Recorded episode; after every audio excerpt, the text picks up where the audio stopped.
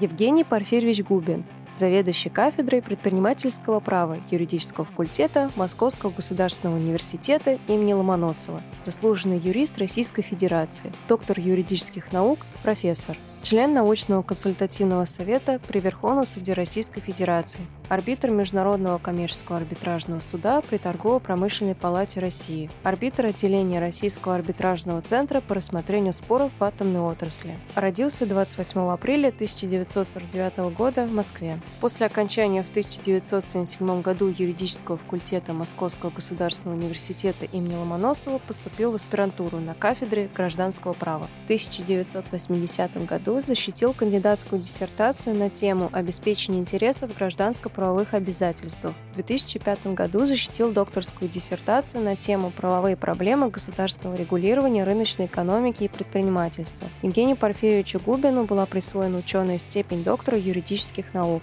В апреле две тысячи восьмого года присвоено ученое звание профессора, а в декабре две тысячи восемнадцатого года почетное звание заслуженный профессор Московского университета.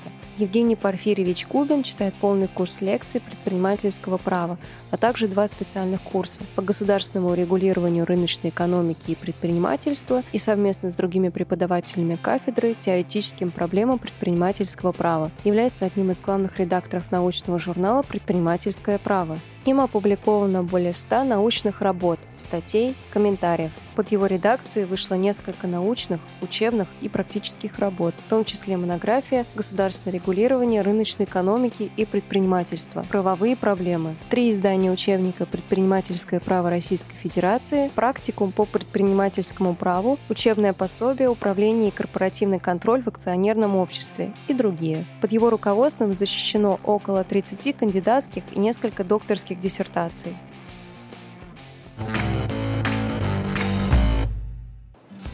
Добрый день. Здравствуйте. Добрый день, уважаемые друзья. Может быть, мы пойдем э, на площадку перед главным зданием? Давайте там возьмем интервью. Спасибо. Пойдемте. Отлично. Начинаем интервью с человеком, участие которого в наших э, выпусках ждали, наверное, с самого начала, как мы это начали. Это Евгений Парфирьевич Губин. Добрый день. Евгений Парфирьевич, э, наш традиционный вопрос. Почему вы решили стать юристом? Это очень сложно. Потому что, наверное, многие знают, жизненный мой путь был непростым. После окончания восьми лет я восьмилетней школы пошел учиться в музыкальное училище, его закончил. После этого служил в армии. После этого еще два года работал музыкантом. А на каком инструменте вы играли? Ну, духовые инструменты, mm-hmm. флейт, саксофон. И...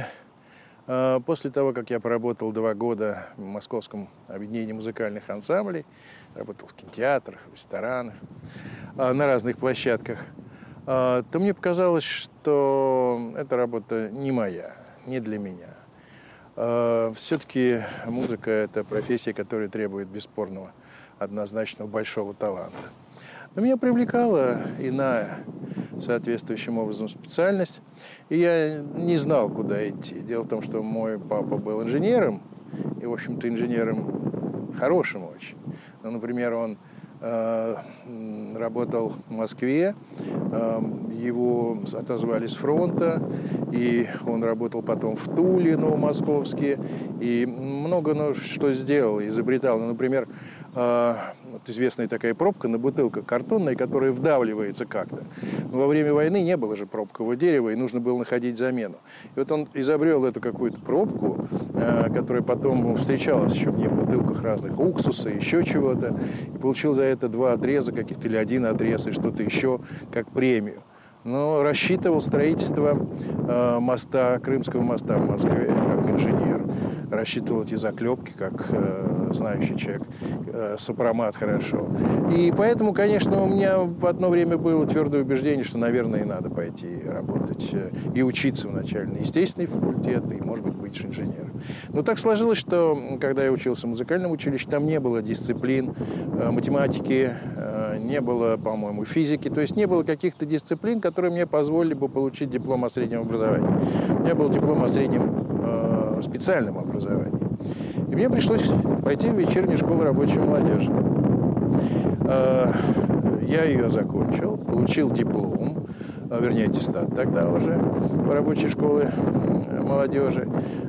И когда уже получил этот диплом, смог поступать в высшее учебное заведение. Но поскольку в этот момент мои знания в сфере естественных наук, я имею в виду математика, там, физика и так далее, оставляли желать лучшего, а гуманитарные науки все-таки мне тоже давались неплохо, то я, в общем, принял решение, что надо идти, наверное, на гуманитарные науки.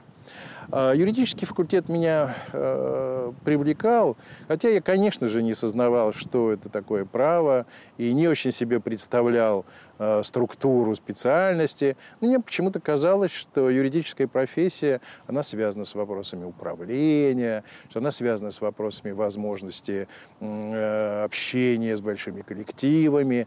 И я э, подал заявление в Московский государственный университет на юридический факультет. Надо сказать, что я очень много готовился.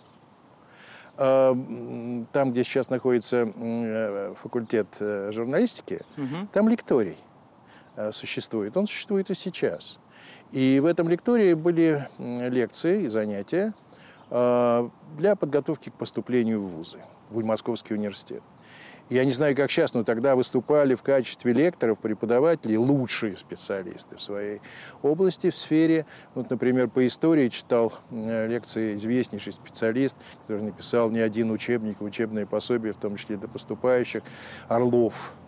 Очень известный специалист, я его слушал. Были чудесные лекторы по литературе, русскому языку и так далее. Но вы сами знаете, какой тогда был огромный конкурс. Юридический факультет, ведь для того, чтобы поступить школьнику, их всего было немного мест, несколько десятков. У меня были определенные к этому моменту уже э, преимущества, потому что я служил в армии, потому что у меня два стажа рабо- стаж два года работы. Но первый раз не поступил на дневное, потом не поступил на вечернее в этом году. Третий раз на следующий год не поступил на, днев... не поступил на вечернее, но удалось поступить на дневное. С трудом, конечно, с большим трудом, но я нисколько не в обиде, нисколько не жалею, потому что это, эти годы были потрачены на то, чтобы заниматься, на то, чтобы знать дисциплину не на сто процентов, а на сто пятьдесят процентов. Я поставил себе такую задачу, знать на сто пятьдесят процентов предмет. Если ты знаешь на сто пятьдесят, то тогда уже, конечно, никаких срывов быть не может. И вот э, случилось это счастье. Я был зачислен на юридический факультет а вы помните Московского тот день, университета. Когда ваши ощущения, когда вы узнали, что зачислены на юрфак? Да, я помню. Дело в том, что фамилия моя достаточно распространенная. И я подошел к спискам, смотрю, фамилию свою нашел, а инициалы не мои. Следующую фамилию ищу. Еще одна была фамилия, еще один был абитуриент зачислен с такой же фамилией, как и. И опять инициалы не мои.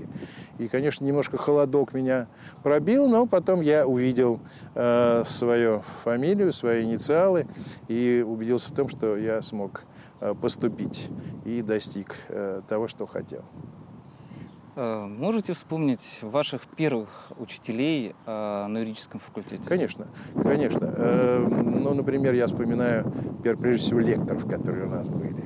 Вот такой заведующий кафедрой теории государства и права Андрей Иванович Денисов.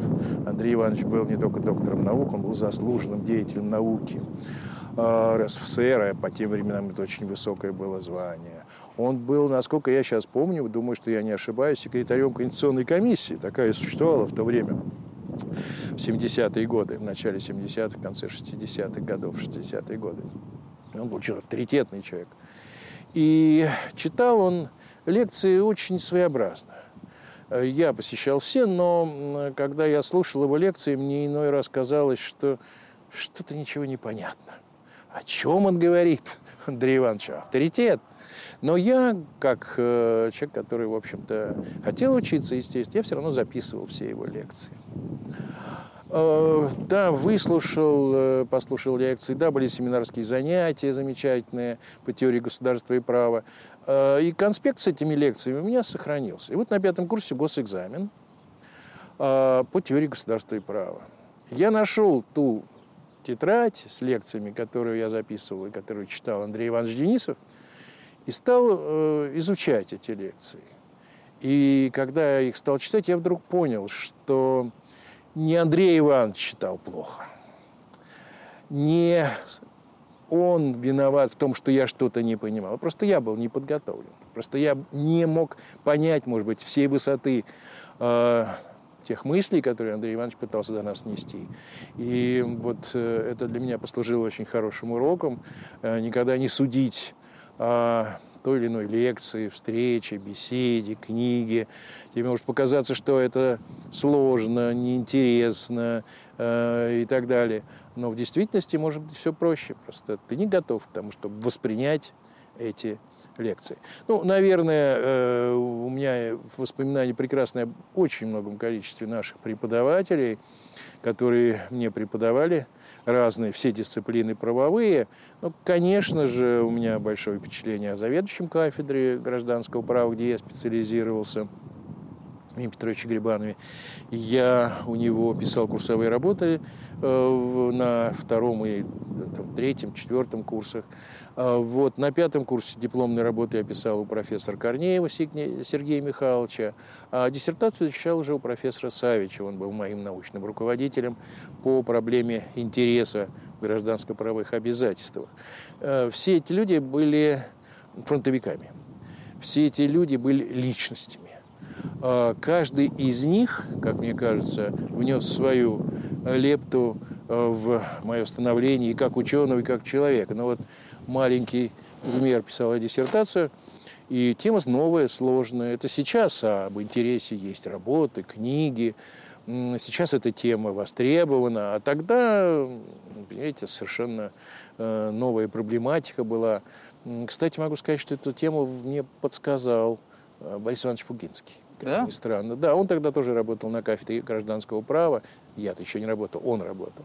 И я с ним решил посоветоваться, и он мне сказал, что, ты знаешь, вот это было бы интересно, перспективно, что-нибудь с интересом э, исследовать эту проблему. Ну, и я писал диссертацию, сидел много, работал в библиотеке в Ленинской, тогда так она называлась. И приходил к Григорию Павловичу Савичеву, научному руководителю, приносил ему какой-то материал, или просто у меня возникали какие-то проблемы, я к нему приходил и спрашивал, Григорий Павлович, ну вот объясните мне, скажите, что вы, как, как мне быть, как это понимать? Он говорит, слушай, ну ты читай литературу, ну ты думай, ты размышляй. И никогда мне не давал ответа. Мало того, когда я писал статьи или писал отдельные главы диссертации, я ему приносил, он читал их очень внимательно, делал огромное количество поправок. Но эти поправки носили характер стилистический, может быть, синтаксический какой-то, редакторский характер эти поправки носили. И часто очень получалось так, что я переписывал текст по много-много раз. Конечно, молодому человеку не всегда это может понравиться, но как я ему благодарен сейчас. Дело в том, что Григорий Павлович долгие годы работал редактором в издательстве «Советская юстиция», юридической литературы, простите. И вот как редактор он, конечно, и относился к моим текстам, заставляя меня шлифовать каждое слово, каждое предложение, каждую страницу. И мне думается, что если бы не эти уроки Григория Павловича, который заставлял меня самого думать, самого искать ответы на соответствующие сложные вопросы, научил меня грамотно писать, редактировать тексты, ну, не знаю, мне бы, наверное, было бы тяжело сейчас. В этом плане мне повезло. Или вспоминаю Сергея Михайловича Корнеева. Я писал у него дипломную работу, посвященную правовому регулированию деятельности научно-производственных объединений. Тогда была очень модная такая тема. Вышли только что нормативные акты новые, абсолютно. Я проходил практику в некоторых научно-производственных объединениях, изучал ее. И принес ему диплом, он прочитал, говорит, слушай, а почему вот так вот ты такой вывод сделал? Я говорю, ну как же, Сергей Михайлович, вот же есть норма права. Вот в норме права так записано. Он на минуточку задумался, сказал, слушай, ты прав. Да, право надо уважать, и норму права надо уважать, раз так написано. Но эти такие и мелкие вопросы, и не очень мелкие вопросы, они очень важны. Конечно, Анатолий Григорьевич Быков. Я мог бы рассказывать о нем долго, но опять это все уроки. Я написал диссертацию кандидатскую. Григорий, Анатолий Григорьевич Быков был рецензентом на кафедре. Я ему отдал текст, ну, понимаете, тогда компьютеров не было. Я все это делал на машинке, печатал. и поставить просто так вот сейчас одним щелчком в страницы с первой там по двухсотую было сложно. И я, честно говоря, наверное, я забыл поставить страницы в тексте. Он, конечно, не преминул меня в этом упрекнуть, но, прочитав эту диссертацию мою, ну, проект диссертации, он сделал замечание, которые означали, что мне надо переписывать все от начала до конца, полностью. Хотя сделал вывод о том, естественно, что диссертация хорошая, основа есть, что можно рекомендовать после доработки, ну, как это всегда положено. Но я понял, что если я начну устранять все эти замечания, то я буду вынужден, так сказать, забыть о защите, забыть обо всем. Я подумал, посмотрел и все-таки согласился с той позицией, которая изложена в диссертации, со своей позиции. И э, сохранил все те основные положения, которые были в этой диссертации. И Анатолий Григорьевич, конечно, понимал это, видел, знал, но он не стал возражать. Он э, все равно поддержал, он все равно помогал своими советами. Но вот э, этот взгляд ученого, его... возможность его видения и признания того, что другой человек может видеть ту или иную и решать ту или иную проблему иначе, но это, конечно, высший, конечно, уровень ученого. И мне повезло, что у меня был такой рецензент на кафедре, который, не согласившись с моими выводами, тем не менее сказал, что да, надо, диссертация готова, и согласился с тем, что положения, которые в ней содержатся, могут быть вынесены на защиту, несмотря на то, что, как я понял, он не в полной мере был с ним согласен. Я мог бы рассказывать, конечно, очень долго еще о, разных, о многих своих учителях. В жизни на факультете, ну уж сразу, э, у меня была очень интересная. Дело в том, что э, я работал активно в комсомоле. В армии я вступил в комсомол, только, к сожалению, меня в школе не приняли. Я не помню, или в училище музыкальном не приняли по каким-то причинам. Что-то я там не сделал, что-то я не доработал. Я старался, но не получилось. В армии меня приняли в комсомол, и уже когда я пришел в университет, кто достаточно активно занимался а, на первых курсах комсомольской работы. А, как-то это было замечено, избрали в комитет комсомола, а потом мы избрали секретарем комитета комсомола юридического факультета Московского университета. По тем временам это тоже была очень и очень солидная работа, очень тяжелая работа. Где-то около тысячи комсомольцев было на факультете. Она требовала э, огромного количества усилий. Я пропадал на факультете, в комитете комсомола все свое время, э, до ночи. Но насколько я тоже благодарен судьбе за то, что мне повезло. При поддержке, конечно, своих друзей. Э, тут и скрывать нечего. Даже секретарем комитета комсомола я стал при поддержке своих друзей. Александра Константиновича Галиченкова, целого ряда других коллег. Вот что я работал в комсомоле. Это дало возможность мне научиться общаться с людьми. Это дало мне возможность чувствовать коллектив. Это дало мне возможность понимать основные, может быть, направления, тенденции развития любого коллектива. И вот то, что я уже столько лет, несколько десятилетий по существу руковожу кафедрой предпринимательского права, наверное, именно потому, что в свое время приобрел вот этот необычный и очень драгоценный опыт работы в комсомоле. Евгений Петрович, мы находимся на фоне первого гуманитарного корпуса, где с семидесятых годов находился юридический факультет. Да. Я закончил юридический факультет в тысяча девятьсот семьдесят седьмом году. Это еще было на улице Герцена. А затем уже через несколько лет, когда я учился еще в аспирантуре, факультет переехал сюда. Конечно, очень много связано с этим зданием, потому что значительную часть жизни она прошла именно здесь. Здесь я, как и говорил, работал начальником курса, работал преподавателем, учился, преподавал. Вот. Но и, конечно, многое связано и с какими-то другими событиями. Вот я сейчас вспоминаю одну, один эпизод. Когда я был студентом э, третьего курса, э, комитет комсомола назначил меня командиром интернационального отряда. Комиссаром тогда была Дураева Екатерина. Сейчас она работает у нас на факультете. И в этом интернациональном отряде, помимо советских тогда еще студентов, юристов, входили э, венгерские студенты из университета Будапештского, с юридического факультета Будапештского университета. Э, в состав э, этого интернационального отряда венгерского э, входили прежде всего те, кто получил двойки на экзамены по русскому языку э, в университете Будапештском, и для того, чтобы освоить знания, усилить знания, улучшить знания русского языка. Их направили в стройотряд в России, тогда в Советский Союз, на юридический факультет Московского университета. Мы работали в Тверской губернии, тогда это была Тверская область, Калининская, точнее, область. Много интересных было эпизодов.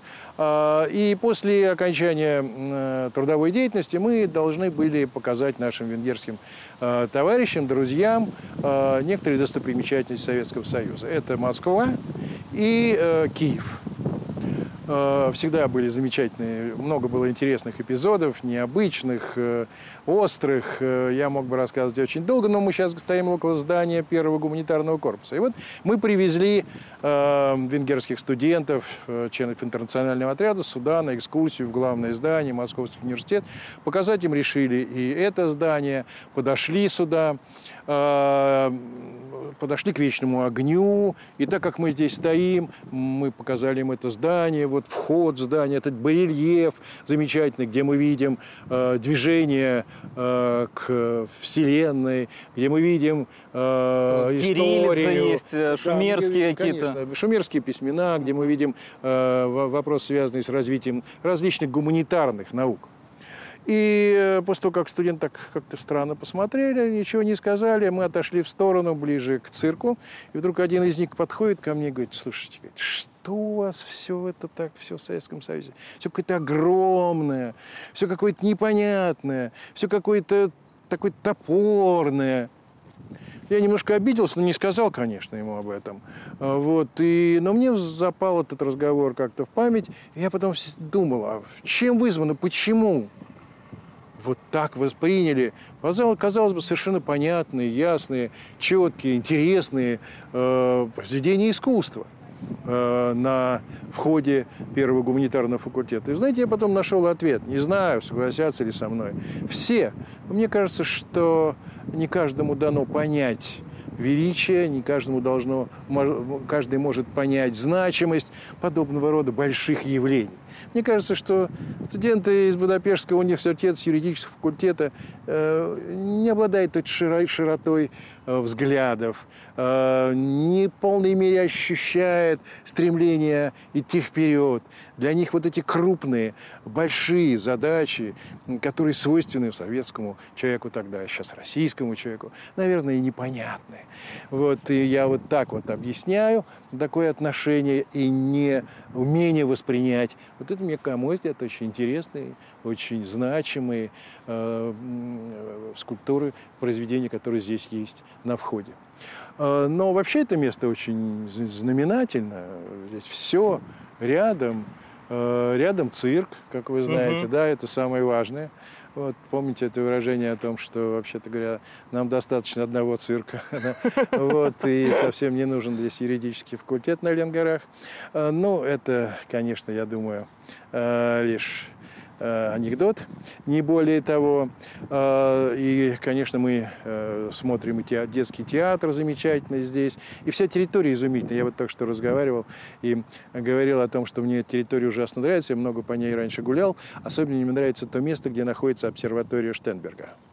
Там за, за, за изгородью металлической какой-то запущенный сад такой. Даже не сад, а запущенная э, территория парка. Но там так красиво бывает весной, осенью, зимой, что вот эта запущенность, она придает, э, наверное, какую-то особую прелесть. Я давно там не был, поэтому, наверное, уверен, что сейчас уже там все прекрасно. Вот. И э, убрано, но все равно территория Московского университета, который находится рядом со зданием первого гуманитарного, гуманитарного ГУМа, чрезвычайно интересно и достойно того, чтобы здесь можно было наслаждаться природой.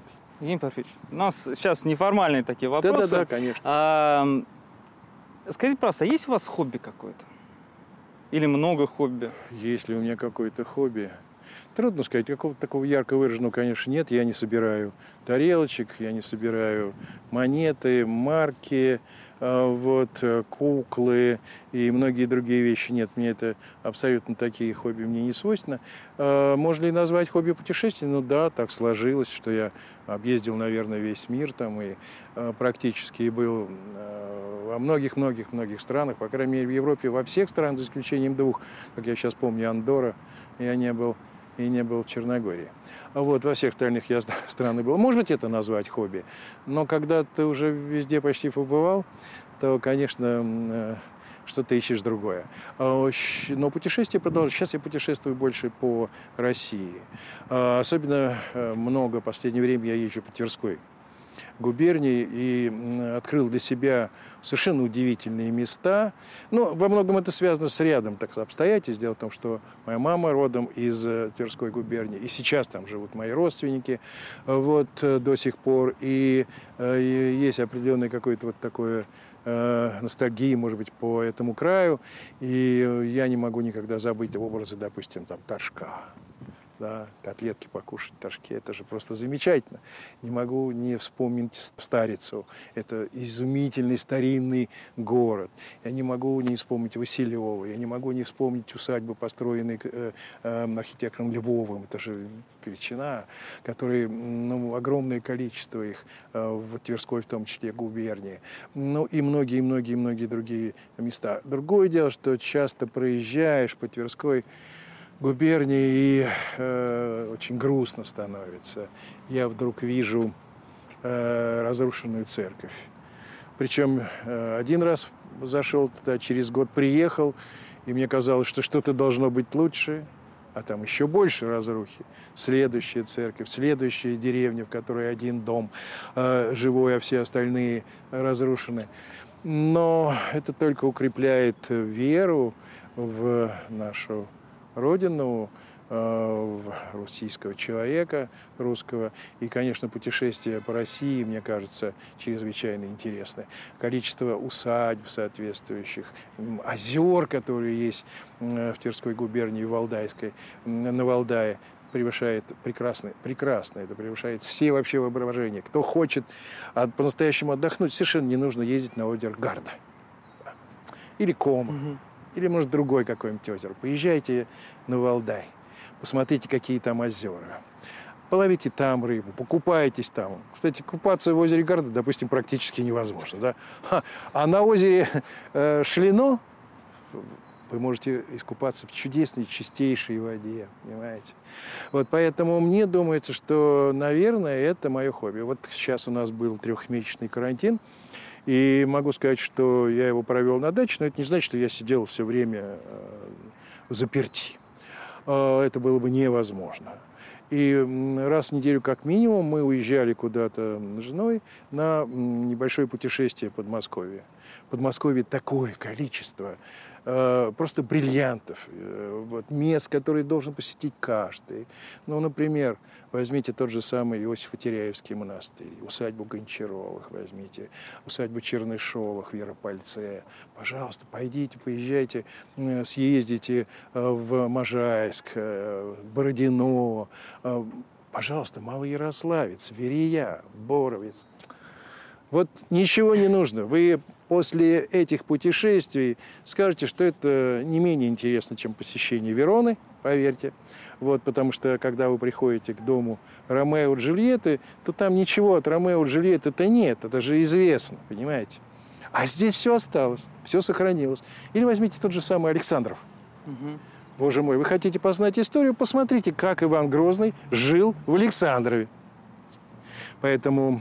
Конечно, наверное, это хобби. А скажите, пожалуйста, когда вы были аспирантом или молодым преподавателем, вы были за границей.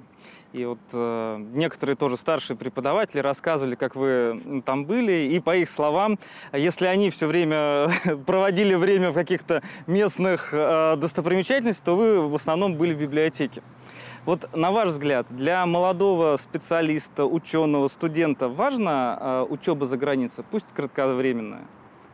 Ну, я уже сказал об этом и еще раз хочу подтвердить. Я думаю, что это обязательно должен быть такая стажировка для ученого, обязательно, для преподавателя обязательно. Она очень многое дает, она расширяет кругозор, она дает уверенность вам в том, что вы делаете, что вы преподаете, о чем вы говорите. Любая зарубежная командировка, конечно же, позволяет вам получить новые знания, новые контакты, новых друзей, новых коллег и позволяет вам видеть перспективу научную и понять, может быть, новые методы преподавания.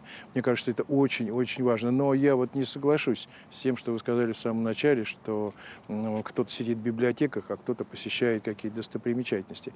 Нет, конечно, любая командировка, она состоит из не только библиотеки. И это было абсолютно было бы неправильно думать, что человек вот приехал и должен сидеть там. Он должен успеть одновременно все увидеть, все посмотреть, везде все так сказать, везде быть, везде съездить, вот, и одновременно получить необходимые знания.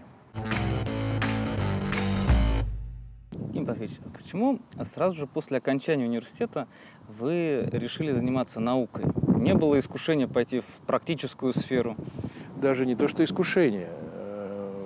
Были многие разговоры со мной, многие были предложения пойти в практическую сферу, причем на очень солидные соответствующие возможности по тем временам, я имею в виду. Но, еще повторяю, это мне был тяжелый, допустим, для меня выбор, потому что предложения были интересные.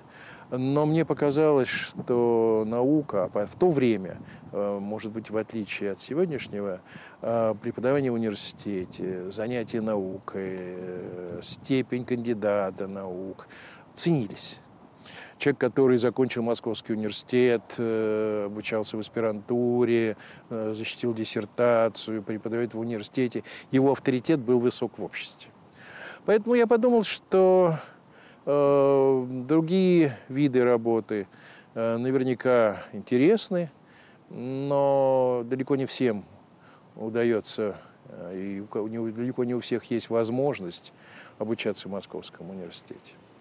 Но, закончив аспирантуру, зачастую в диссертации тоже возникли определенные сложности. Сейчас можно об этом, наверное, сказать. Как всегда, остаться на факультете – это достаточно большая проблема. И возник вопрос некой неопределенности. Будет или не будет соответствующая ставка на кафедре для работы на факультете, мне пришлось срочно искать, что называется, место для работы, потому что неопределенность была явная. И я соответствующим образом по приглашению ушел в Академию эм вэ дэ, вернее, не ушел, а пришел в Академию эм вэ дэ, где сдавал соответствующие тесты, проходил, где проводил собеседования самые такие настоящие. Вот. И возможно, что меня, в общем-то, наверное, могли бы принять и для работы в Академии эм вэ дэ на спецфакультете, где обучаются иностранные, прежде всего, представители. Но в этот момент решился вопрос с со ставкой на факультете. Насколько я знаю, очень большую роль, и я благодарен чрезвычайно этому человеку, Олег Емельянович Кутафин. В то время занимал должность исполняющего обязанности декана. И, как мне потом рассказывали, именно он э, посчитал, что нужно оставить, и он э, ходатайствовал, и он проявил соответствующим образом волю для того, чтобы я остался на факультете. То есть ну, все это не очень просто. Всегда были какие-то э, небольшие сложности, но они, как известно, только закаляют человека. Вот, и э, больше цените то, чем занимаетесь, больше уважаете тех, кто рядом с вами. Э, и мне кажется, что это, конечно же, большое счастье работать в коллективе э, юридического факультета Московского университета, вообще в Московском университете. Вот, и я очень рад, что так оно все произошло. Расскажите, пожалуйста, про период конца восьмидесятых годов, когда в стране начинали происходить изменения, и в том числе была создана кафедра предпринимательского права. Как это происходило? Сложный, конечно, вопрос, непростой, вопрос. Я тогда работал на кафедре гражданского права. Мало того, есть был очень такой длительный, достаточно, очень интересный и очень сложный период, когда я работал начальником курса. Тогда на каждом курсе был свой начальник.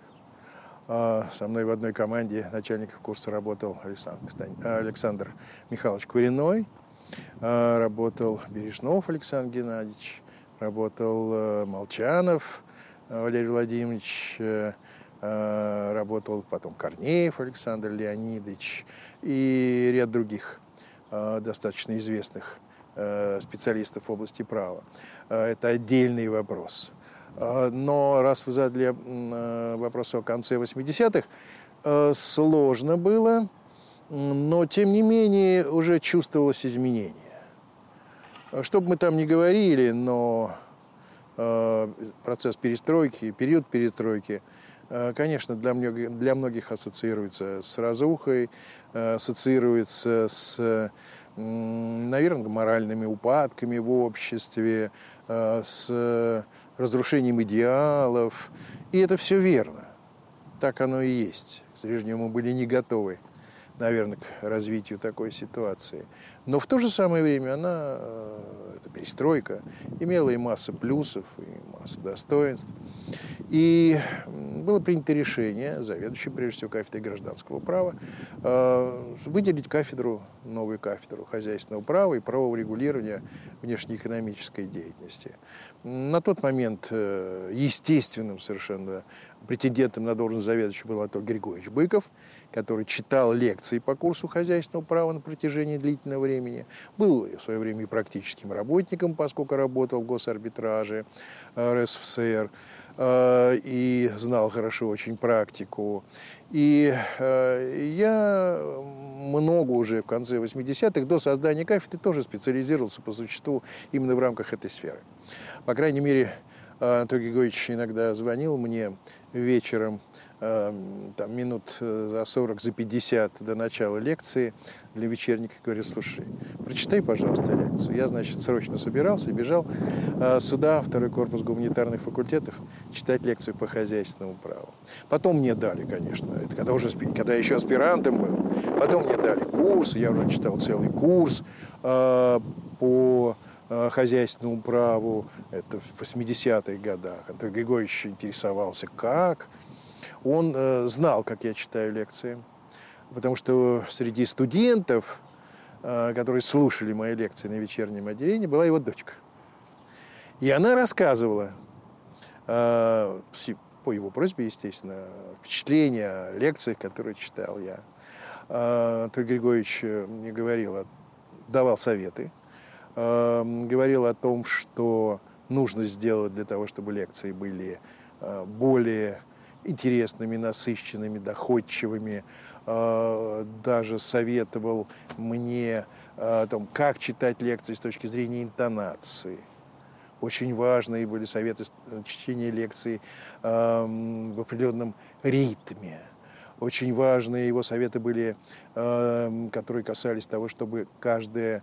Тогда не было, так сказать, компьютеров, невозможно было дать презентации, а он очень любил чертить на доске схемы. Он говорил: ты знаешь, схемы – это очень важно и очень интересно.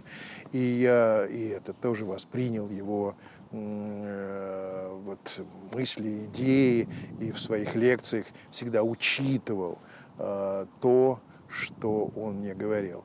Может быть, не от всех недостатков я избавился. Некоторые из них и сейчас я за собой чувствую. В частности, мне кажется, что я иногда очень быстро говорю, в том числе и на лекциях, потому что мне хочется успеть как можно больше сказать. Но, тем не менее, я знаю об этом и стараюсь все-таки доходчиво изложить материал студента. Вообще, что касается лекций, это очень интересный вопрос. Не знаю. Мы даже как-то его обсуждали на кафедре предпринимательского права. Существуют две точки зрения. И причем эти две точки зрения существуют еще с конца девятнадцатого века. И в работах известных юристов, цивилистов, прежде всего, конца девятнадцатого, начала двадцатого века, существовало две точки зрения. Одни говорили, что лекции – это уже то, что, наверное, не современно, и главное, чему нужно учить и как нужно учить студентам, это путем решения соответствующих практических задач, современным языком, будем говорить, кейсов. Вот. А многие считали, что и то, и другое на самом деле вполне совместимо. Не знаю, насколько это интересно будет слушателям, мое мнение, но я глубоко убежден, что лекции нужны. При этом, конечно же, практический материал должен быть, должен быть представлен обязательно. И для этого существуют семинарские занятия. Но э, все зависит, от, на мой взгляд, от лектора, все зависит от того, какие он ставит цели. Э, если лектор приходит, достает из портфеля э, страницы своего учебника и читает учебник, э, то, конечно, рассчитывать на то, что на следующей э, неделе придут студенты к нему, трудно. Если только это какой-то необычный лектор совершенно. Не хочу сейчас называть фамилии, вот это было бы неправильно, но когда я был студентом, был такой совершенно необычный лектор, выдающийся ученый, легендарная личность, вот, который приходил, он был человеком очень пожилым в возрасте, он приходил в аудиторию, становился за соответствующим пюпитром на сцене и читал свой учебник. Мы все знали это, но мы все равно приходили из уважения к этому человеку, который после того, как, он, как закончится лекция, садился за рояль, да, и исполнял классические произведения профессионально. Наверное, многие догадываются, о ком я говорю, вот, но, возвращаясь к нашей теме беседы, конечно, речь не, о, не об этих лекциях. Речь идет о том, что лекции дают новый материал. Законодательство развивается столь бурно, что э, думать о том, что учебник может возместить в полной мере то, что э, так сказать, сейчас появилось, невозможно. Поэтому это все в лекции можно дать. Поэтому весь новый материал. Кроме того, конечно же, нужно, чтобы у студентов сложилось некое принципиальное положение, принципиальный взгляд на регулируемые отношения, чтобы были выражены определенные принципы. Э, он понимал основы. В конце концов, я вот всегда об этом говорю и всем студентам, и на лекциях, и на семинарах, самое сложное в практической деятельности – это не найти норму. Сегодня, когда у нас есть информационно-поисковые системы, вы с помощью одного клика найдете ту или иную норму, которая э, решает ту или иную задачу. А вот самые сложные вопросы – это, конечно, вопросы теории. Только они дают возможность ответить на целый ряд практических вопросов. Ну, не будем скрывать, тут не нужно это делать. Я многие годы поработал на практике. До сих пор я работаю адвокатом. Адвокатом я работаю, да, где-то с начала девяностых годов. Поэтому очень много выступал в судах, очень много дел рассматривал. Я работал юристом, юристом, юрисконсультом в нескольких, не одной, а достаточно крупных компаниях. Все это было в начале девяностых, в середине девяностых годов, тогда, когда время было тяжелое, непростое. Но, с другой стороны, я понимаю, насколько мне это много дало в моей практической, научной деятельности, педагогической деятельности. Я, например, вспоминаю, как в самом начале, в самом конце восьмидесятых годов я изучал практику э, деятельности тогда еще кооперативов и порядок их регистрации в Ленинском районе города Москвы. Такое было задание. И по существу, так сказать, мне это было очень интересно. Я после этого несколько создал, как юрист, не собственных, а как юрист, создал несколько юридических лиц, соответствующих организационно-правовых форм. Я сейчас не помню, скорее всего, с ограниченной ответственностью, может быть. Но я прошел все ступеньки регистрации.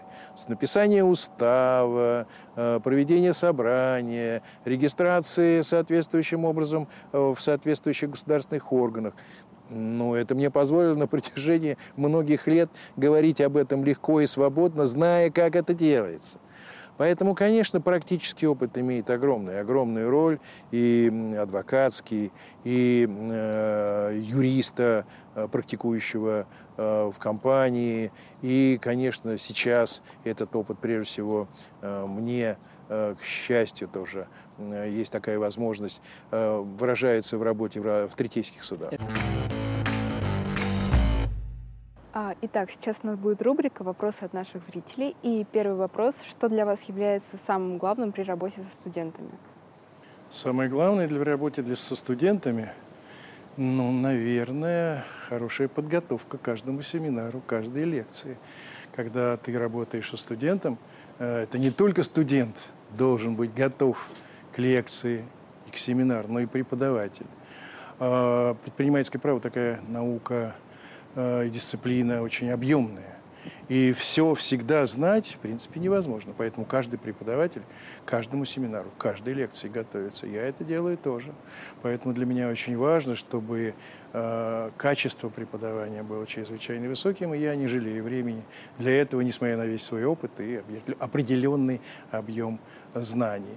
Ну и, конечно же, очень важно э, чувствовать отдачу определенную. Чувствовать, что студент заинтересован, чувствовать, что он хочет получить эти знания, что они ему нужны.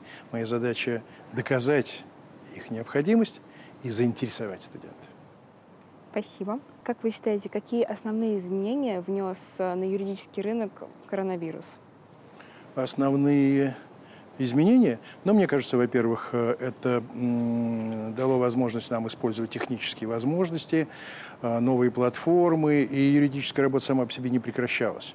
Просто мы использовали те технические средства, которые раньше, может быть, не использовали так часто.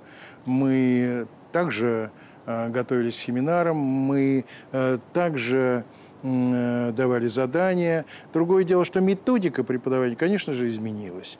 Мы заранее давали возможности студентам изучить тот или иной материал, присылали дополнительный материал. Мы просили письменно подготовить некоторые ответы, мы их проверяли. Мы общались непосредственно в электронном виде со студентами. Мне кажется, что многое-многое будет востребовано и сохранится. Ну вот, например, мы читали лекции в записи. Теперь эти лекции мы можем собрать и дать возможность послушать студентам и при подготовке, например, к экзамену. Или, может быть, как дополнение к студентам, к, служ... к лекциям следующего года. Мне кажется, что это очень полезно, очень интересно и будет востребовано. Спасибо. А как вы считаете, возможно ли полностью перейти на онлайн-образование? Да нет, конечно. Это невозможно и не нужно, самое главное, особенно применительных профессий юриста. Юрист всегда общается с людьми. Его профессия предполагает общение с людьми. И научиться общению, общению с людьми исключительно онлайн, в дистанционной формате невозможно. Дискуссии, выступления, соответствующие споры, аргументация, выводы. Все это требует, конечно, живого общения. И я уверен, что, используя современные технические средства и используя уже те наработки вековые, которые есть, мы сделаем так, чтобы юристы наши были самые лучшими. А как вы считаете, какие навыки нужно развивать начинающему юристу? Это навыки больше публичного выступления или написания процессуальных документов? Ну, что должно быть на первом месте? Ну, не может быть на первом месте ничего. Если мы возьмем, например, западную а, систему подготовки специалистов, то там долгое время считалось, что все должно быть в письменной форме, что все задания должны выполняться, все э, казусы должны решаться, все экзамены должны быть в письменной форме. Но мне случайно попалась одна статья из американского журнала э, с критикой системы образования в Соединенных Штатах. И эта критика заключалась как раз в том, что студенты американские, это была статья из американского журнала, не умеют общаться, не умеют вести переговоры, не умеют выступать, потому что система образования предусматривала исключительно, прежде всего, письменную форму. Мне думается, что э, наша система образования, которая сочетает в себе и э, возможности общения, и умение, э, так сказать, коммуникации, составления их, и умение составления документов, и выступления с аргументацией по юридическим вопросам, она э, будет э, востребована и будет продолжать развиваться. Спасибо большое. Это пожалуйста, все. Пожалуйста. Для основной массы людей девяностые, они ассоциируются с каким-то определением лихие девяностые. Это не то, что даже началось, началась разруха в восьмидесятые, а в девяностые они укрепились. Вот какое воспоминание у вас о девяностых возникло? Очень интересные и очень разнообразные. Ну, во-первых, лихие они были. Я не хочу сейчас, может быть, рассказывать детали, но могу подтвердить, что это были лихие годы. Бесспорно, но и очень интересные. Наверное, может быть, Александр Геннадьевич, конечно, это знает, но знает, может быть, другие. В самом начале девяностых годов мне поступило предложение читать лекции на круизных кораблях. Тогда была мода обучение молодых бизнесменов российских праву, экономике в том числе, и были специально созданный круиз, на которых происходило обучение наиболее таким востребованным тогда темам. Ну, например, арендные предприятия. Сейчас о них мало кто знает, а тогда это было модно, популярно, об этом говорили. Или э, сейчас все занимаются акционерным правом, корпоративным правом. А в начале девяностых, в конце восьмидесятых об этом мало кто знал, а если кто слышал, то обычно фыркали вот, и говорили, что это такое, да нам-то это зачем. Вот, причем те люди, которые сегодня этим занимаются, я могу это знать, я это помню. И я читал лекции по акционерному праву, читал лекции вот, по арендным предприятиям, даже по налогам. И на протяжении нескольких лет, примерно четырех лет, я объездил по существу, ну, чуть не весь мир на кораблях. Я был э, во всех странах прибрежных Средиземного моря, э, выходил в океан, э, был в Африке и так далее. И, кстати, тоже, это ведь изумительная практика была лекторской работы. В общем, один эпизод не могу не забыть. Мы были в Бискайском заливе, и вдруг разыгрался девятибальный шторм по-настоящему. Я в этот момент читал лекцию. И я видел, как аудитория постепенно уходит, уходит, уходит, потому что просто невозможно было. Вот, и когда я уже заканчивал, было буквально несколько человек, я сам с трудом дошел до каюты и повалился. Вот, э, качка была страшная, но практика какая. Потому что это не просто рассказ о нормативных актах, толкование их, но это ответы на вопросы, это консультации, потому что после каждой лекции приходили и спрашивали, вот у нас такая ситуация, как нам быть? И вот это девяностые годы. Или, я говорил, что девяностые годы огромное количество споров было, например, по приватизации. Я провел в арбитражных судах очень много дел, именно касающихся приватизации. Это были интереснейшие споры, интереснейшие дела, часто очень крупные дела, необычные. Я до сих пор их помню, э, все эти дела. Или те же самые девяностые годы, это э, вот, работа юристом. Э, или девяностые годы у меня были стажировки, очень интересные стажировки. Например, я проходил стажировку в Бельгии, в Лёвенском университете по программе «Эразмус», если я не ошибаюсь сейчас. Потрясающе интересная стажировка в Лёвенском университете католическом, вот, где я получил массу интересных знаний библиотеки, прежде всего, от общения с профессорами Лёвенского университета. Ну и надо сказать, что вообще вот, зарубежные командировки – это не просто должно быть как некое счастье, свалившееся вам откуда-то, а это должна быть обязанность каждого э, уважающего себя профессора, преподавателя Московского университета.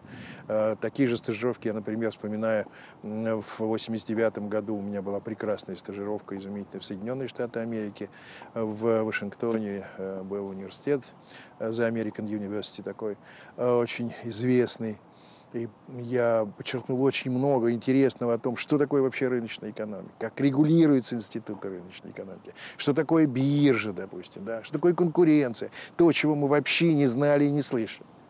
Это не э, прогулка, это не туристическая какая-то возможность а увидеть, хотя и это, наверное, немаловажно, а это очень важный этап становления э, любого ученого, расширения его кругозора. Были и другие замечательные, интересные стажировки. Я не буду их называть все, но любая поездка в тот или иной университет всегда давала пищу для размышлений и всегда позволяла думать над будущим. Все, что касается девяностых годов, ну, конечно, рано или поздно все кончается. И вот те лихие годы закончились, и они не были плохими. Мне кажется, что это вот был такой совершенно объективно существовавший этап в жизни нашего общества и людей, которые надо было пройти. Он прошел. Наступили двухтысячные годы, в которых мы тоже жили, существовали, многое сделали, работали. И это уже жизнь связана прежде всего, конечно, с кафедрой, потому что где-то в начале, в конце девяностых, я не помню сейчас, в начале двухтысячных годов, я вначале исполнял обязанности заведующего кафедрой, а потом уже стал заведующим кафедрой. Дело в том, что Анатолий Григорьевич Быков не очень хорошо себя чувствовал. У него были проблемы со здоровьем, и, конечно, ему было немножко тяжеловато. И он, я ему благодарен, что он не увидел своего преемника, увидел заведующего кафедры хозяйственного права, предпринимательского права. Переименование состоялось. И я всегда помню об этом, чувствую себя обязанным его памяти, и всегда хочу сделать так, чтобы сохранились те основные идеи, которые были выработаны тогда, в восемьдесят девятом году, когда было, был приказ восьмого июня о создании кафедры хозяйственного права и правового регулирования внешнеэкономической деятельности. Мы с вами стоим около вечного огня, стелы, посвященной э, нашим студентам, аспирантам, преподавателям Московского университета, защищавшим нашу Родину в годы Второй мировой войны, Великой Отечественной войны. Этот памятник был открыт в семьдесят пятом году, но каждый год, каждый девятое мая всегда здесь проводятся памятные мероприятия, посвященные памяти тех, кто погиб, сотрудников Московского университета.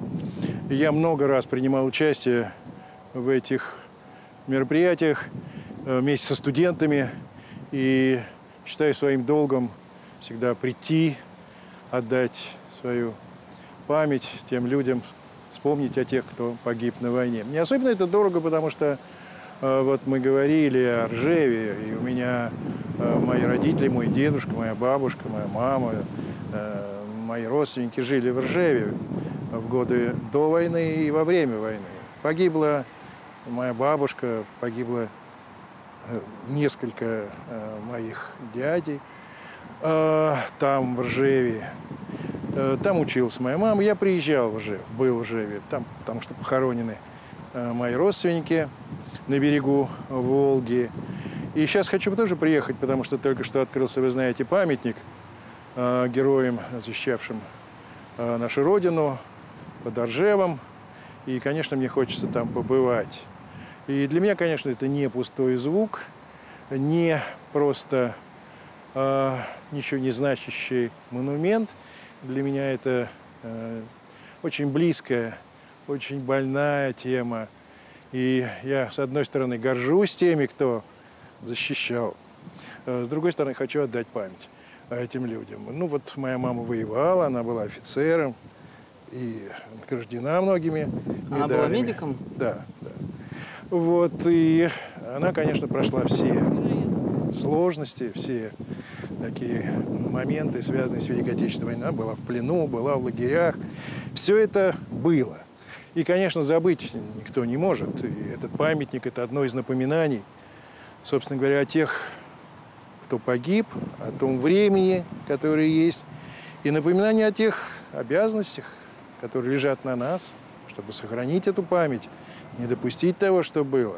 И мне думается, что, конечно, то, что сюда приходят студенты, и то, что этот памятник в Московском университете находится, очень здорово.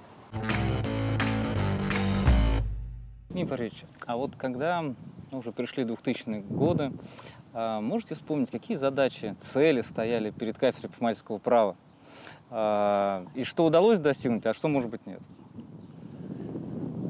Что касается целей и задач, это прежде всего развитие.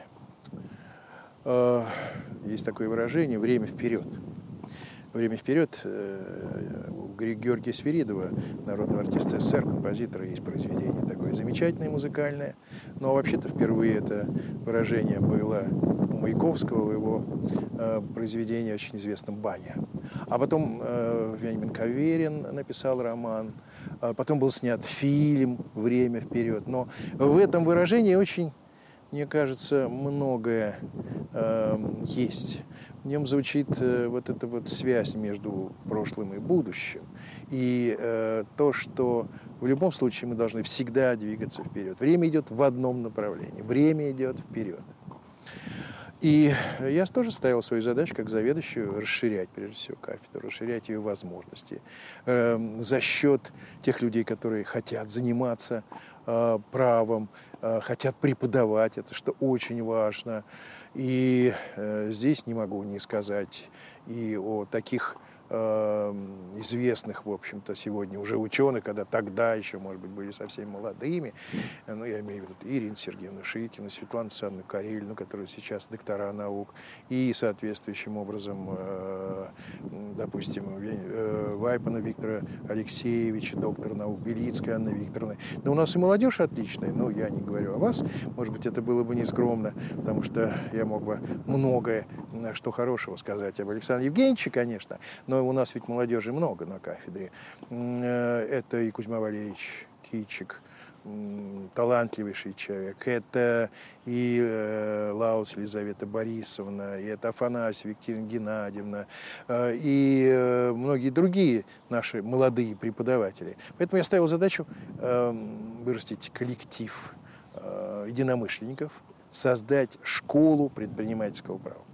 Школа любая означает, прежде всего, еще так, коллектив единомышленников, у которых есть общие задачи, общее восприятие того или иного научного явления и общие стремления. Мне кажется, что у нас это получилось, и школа предпринимательского права юридического факультета существует, на мой взгляд. И эта задача была решена. С другой стороны, конечно, ни одна из школ не может не, не иметь некоторые составляющие. Какие составляющие? Это методическая работа образования и научная работа. Поэтому, конечно, было много очень сил и внимания э, направлено на создание методической литературы. Был создан первый учебник э, по предпринимательскому праву. Кстати, первый учебник был создан не для вузов, а для высших, для средних специальных учебных заведений. Вот потом уже мы создали э, учебник для вузов. И вот сейчас три издания учебника для э, вузов по предпринимательскому праву. Но, как и любое явление, оно развивается, появляются новые направления. И среди этих направлений, конечно, мы не можем не отметить корпоративное право, несостоятельность банкротства, инвестиционное право. И что очень здорово, что у нас созданы и написаны курсы по корпоративному праву, курсы по банкротству, курсы, э, литература по инвестиционному э, праву и по другим направлениям. Я просто думаю, что, может быть, слушателям это уже немножко сложно будет воспринимать. Огромное количество научной работы, научные составляющие. Это конференции, это семинары, это круглые столы и так далее. А в рамках образования была очень сложная задача. Я хочу сказать, что мы везде были первыми. И первыми мы были в направлении, связанном с созданием магистерских программ. Первая программа на юридическом факультете была программа «Корпоративное право» кафедры предпринимательского права. Два года она была единственной. Потом была создана вторая программа «Право и бизнес», и потом следующая «Несостоятельность банкротства» и «Конкурентное право». И соответствующие руководители этих программ «Право и бизнес» вот я руковожу, «Конкурентное право» Сергей Анатольевич, «Несостоятельность банкротства» это Светлана Александровна Карелина и «Корпоративное право» Ирина Сергеевна Шикина. Мы все работаем в этих программах. Мне кажется, что это большое, большое достоинство, это достижение кафедры, это то, что мы сделали, в том числе, как мне кажется, и в копилку юридического факультета и Московского университета. Наши программы востребованы. Мы испытываем, наверное, это хорошо, хорошо переизбыток абитуриентов, желающих учиться на наших программах больше, чем мы имеем возможности принять. да, собственно говоря, и специализируются на нашей кафедре, хотя сейчас специализации нет, но пишут курсовые работы тоже больше всех на факультете. Только что, может быть, с нами может сравниться кафедра гражданского права. Но когда-то она была совсем всегда первой, а теперь мы в ряде случаев ее потеснили. Поэтому, конечно, вот в двухтысячные годы это очень серьезная работа уже в направлении, связанной с созданием школы предпринимательского права. Это методическая работа, учебники, учебные пособия. Это учебная работа, создание магистерских программ, переход на систему бакалавриат, магистр. И, конечно, работа с аспирантами. Здесь у нас большие достижения. Я даже не только с аспирантами, но у нас же докторов сколько появилось новых. Я очень надеюсь, что в скором будущем у нас будут еще новые доктора. Поэтому двухтысячные годы – это очень интересные годы научного творчества, это очень интересные годы преподавания, вот, создания школы предпринимательского права. Вот вы можете сравнивать юридический факультет разных периодов. Вот можете сказать... Нынешнее развитие юридического факультета, чем отличается, например, от советского периода, от девяностых годов? Есть что-то, что отличает, а что-то все равно остается? Вы знаете, лет пятнадцать, наверное, назад собрались несколько друзей, преподавателей Московского университета, профессора, доценты, их было немного. И вдруг стал вопрос, слушайте, а какую, э, может быть, вот... такой лозунг был бы у факультета. И был предложен традиции развития. И он сейчас у нас закреплен везде, всюду, и мы об этом говорим. Но сегодня, если бы меня спросили, как бы я определил этот лозунг, я бы его назвал, перевернул, развитие и традиции. Дело в том, что традиции, они должны сохраняться, но они не могут сохраняться вечно в том виде, в котором они есть. Само по себе развитие общества, экономики, образования не может не влиять на развитие традиций, на их формат, переформатирование. Не может оставаться э, в одном и том же положении э, всегда э, та или иная организация, группа лиц, конкретный человек. И развитие самого общества, переход на новые экономические условия функционирования, на рыночные отношения, переход на новую систему политическую, на признание многих тех постулатов, которые когда-то мы не признавали, вот, говорит о том, что не может не меняться факультет. При сохранении тех традиций, которые есть. Это, прежде всего, традиции верности праву, верности образованию, верности Московскому университету, уважения к студентам, развития науки. Все это сохраняется, но при этом меняется и не только материальная база, но меняются сами студенты, они стали другими, они стали более информативными, они стали более коммуникабельными, они стали более открытыми, они бесспорно лучше. Много раз меня спрашивали разные корреспонденты. Скажите, ну вот как там студенты-то новые, молодые? Да и сейчас спрашивают, если когда узнают, что я работаю в Московском университете. Я всегда отвечаю, они, конечно же, лучше. Они, конечно же, интереснее. Они, конечно же, талантливее в чем-то. Вот, поэтому сравнения здесь возможны, но только при условии того, что мы понимаем, что все развивается. развивается в лучшую сторону, вот при этом сохраняются традиции, основы определенные, но и они меняются с учетом тех факторов, которые есть. Ну, боже мой, как не поменять, как не много, многое что изменилось. Вот, э, ну, изменилась материальная база, появилась цифровая экономика, появились возможности э, компьютеров. Э, и просто преподавание сегодня другое. Вот э, условия коронавируса, пандемии. Ну, если бы кто мне сказал, что это случится, мы бы не поверили, но случилось и ничего не произошло. Почему? Потому что есть технологические, технические возможности преподавания в этих условиях. Мы, используя соответствующие платформы, используя накопившийся опыт, со студентами прекрасно работали, в том числе на семинарских занятиях, на лекциях. Мы давали задания, мы проверяли эти задания. Мы сделали то, что, по-моему, во что, может быть, и не верили с самого начала. Учебный процесс был, он состоялся, он успешно завершен. И я надеюсь, что многое из того, что мы сейчас накопили, оно, конечно же, сохранится. Конечно, есть два вопроса, которые не могут остаться в стороне. Это вопрос, касающийся образования, и вопрос, касающийся организации науки. Вот мне хотелось бы высказать точку зрения о том, что сегодняшняя система подготовки юристов в рамках магистратуры и в рамках бакалавриата не в полной мере соотносится с теми целями, которые мы хотим достигнуть. Юрист, заканчивший магистратуру, может идти работать в любое место. В прокуратуру, в суд. Он может работать в юридической компании. А вот юрист, который закончил бакалавриат, а он вначале его заканчивает, не может взять и пойти работать сразу в прокуратуру. Не может сразу взять, пойти работать в суд. Да и любой работодатель не всегда согласится с тем, чтобы у него работал юрист лишь дипломом бакалавра. С этой точки зрения, мне кажется, что было бы целесообразно вернуться к той системе, которая была у нас ранее, а именно, это система специалитета. Мы должны готовить специалистов, которые после окончания вуза и получения соответствующего диплома могут и должны работать везде, которые будут востребованы везде. И тогда не получится так, что у некоторых из наших выпускников будет некоторые, может быть, неожиданности и э, непонимания, э, и они будут разочарованы э, в том, что они делали.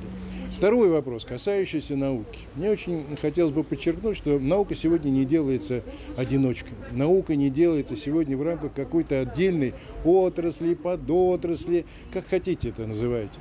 Все сегодня принимают, все принимают о том, что наука – это междисциплинарные исследования, прежде всего. И на стыке различных научных направлений только и рождаются новые идеи, новые решения.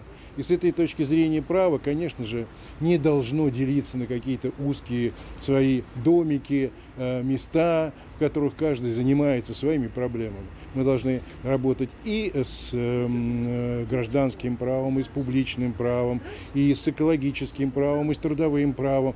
А вот то, что касается правового регулирования бизнеса, здесь вообще невозможно разделить на какие-то отрасли регулирования этих отношений. Поэтому я глубоко убежден в том, что деление на какие-то отрасли, деление на какие-то специальности в рамках, например, диссертационных советов, это вчерашний день. Нужно ломать эту систему, нужно создавать новую систему, которая позволит нам достигать новых вершин науки и образования. Спасибо. Евгений Парфирьевич, большое спасибо за интервью. Было очень интересно. Будем надеяться, что Московский университет будет развиваться в традиционном направлении. То есть я, наверное, правильно поставил акценты. И напоминаем нашим коллегам, чтобы подписывались и помнили, что юристы тоже люди. Спасибо.